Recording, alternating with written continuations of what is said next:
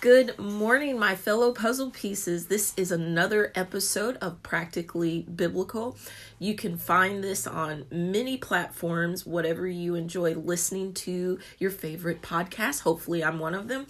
Um, today, I'm going to do something a little bit different. A friend of mine suggested that I do some excerpts of the books that I've written so that you can get a feel for how I write and maybe you'll pick up a copy and begin to read some of these things that God has used me to share the word of God in some creative ways.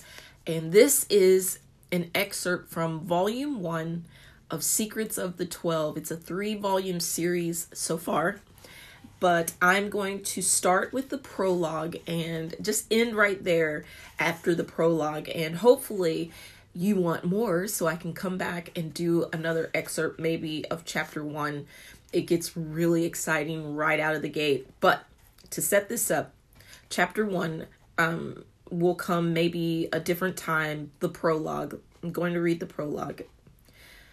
Secrets of the Twelve, Volume 1, Prologue, Salome was nine months and a few weeks pregnant, but her child was in no hurry to meet the world.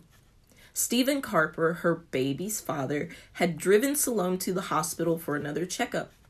The nurse greeted Salome warmly, like every other visit, and proceeded to bombard her with questions regarding what she had eaten that day, when she last urinated, and all sorts of personal questions before instructing her to remove her clothing.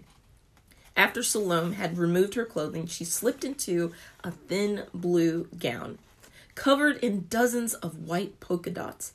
Salome had been feeling quite normal. The nurse came back and began to perform the standard checkup routine. Salome did as she was instructed, and all seemed well. Meanwhile, Stephen entertained their other son, Stone. Stone in the foyer decided to find lots of things to keep him entertained. Everything was normal, except Salome had not dilated one centimeter. It appeared that the baby would be holding off at least another week. Salome was perfectly okay with this waiting game. She had gotten comfortable with the idea of not getting up all hours of the night again just yet. While she was excited to meet her baby boy, she was in no rush to tend to newborn's baby cries. The nurse left the room while Sloane moved slowly from the examination table to the floor, easing one foot to the floor at a time, and quickly got dressed. She had already begun to think about what they would have for lunch since the appointment had taken them well into the afternoon. Sloane breathed heavily as she pulled up her jeans being pregnant was tiring and exhausting. Just as she was pulling her top over her head, there was a knock at the door. Salome, it's me again, the nurse said. May I come in?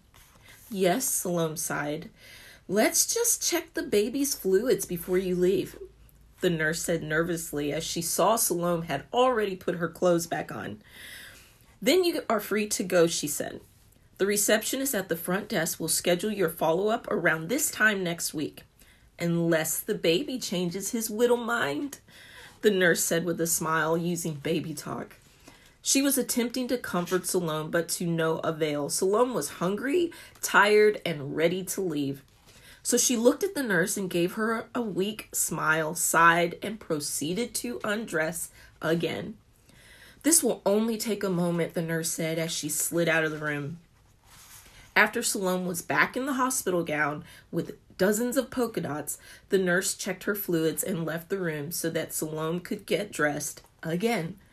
This time, the nurse flew back into the room frantically without knocking. Salome was puzzled, but before she could even ask why she couldn't go home, the nurse began to explain. You can't go home. You don't have enough fluids for the baby to make it another week. That little guy has to come out now. Salome was completely terrified. She had just pictured herself free of baby duties for another week. To tell the truth, it wasn't the added baby duties that concerned Salome. She did not like hospitals. Before she had time to question anything, another nurse had entered the room to help prep and move her over to the hospital maternity ward. This was about to happen now. Stephen came into the room with Stone and stood in shock. He's coming now? Stephen asked. Salome wasn't sure if he was talking to her or the nurses, but she nodded her head. Yes, he's coming now, Salome replied. Hours of labor had gone by before Salome even dilated one centimeter. She had to be induced to get the baby moving.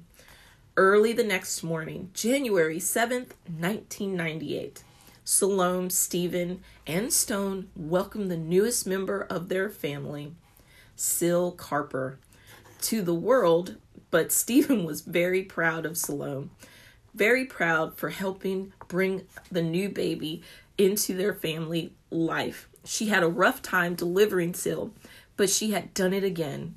Stephen called their families to announce the arrival of the newest addition to the Carper family.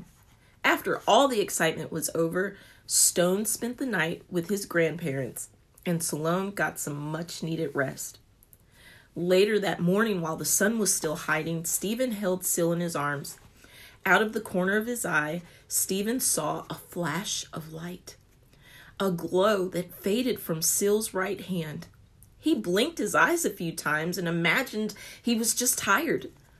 Upon further inspection, Stephen saw an odd shaped mark above Syl's right wrist. And this is important because two years ago, when Stone was born, Stephen remembered holding him and seeing that exact flash of light.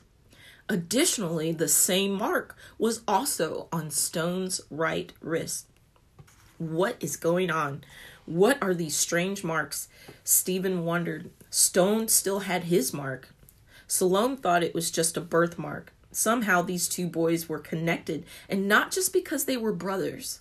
Stephen held his son and stared at him with curiosity and amazement. He didn't want to alarm Salome after all. He didn't tell her about the first time he saw that flash of light with Stone. And now, would she even believe him when he made the comparison with Syl? Would Salome panic? Little time to decide was in their corner what to do before these words flashed across his mind like writing on an open wall. Stephen looked up and on the hospital wall, he saw these words Only God can keep them safe, and only God knows the source of their light. That is the prologue, and we go into chapter one. But to hear chapter one, maybe um, I'll come back and do an excerpt of chapter one.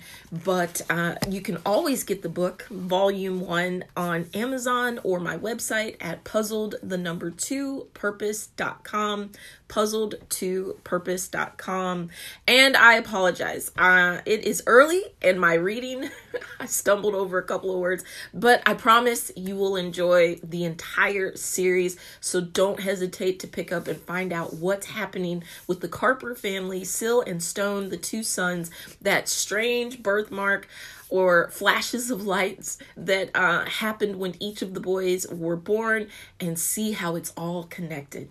All right, God bless, and remember your peace matters.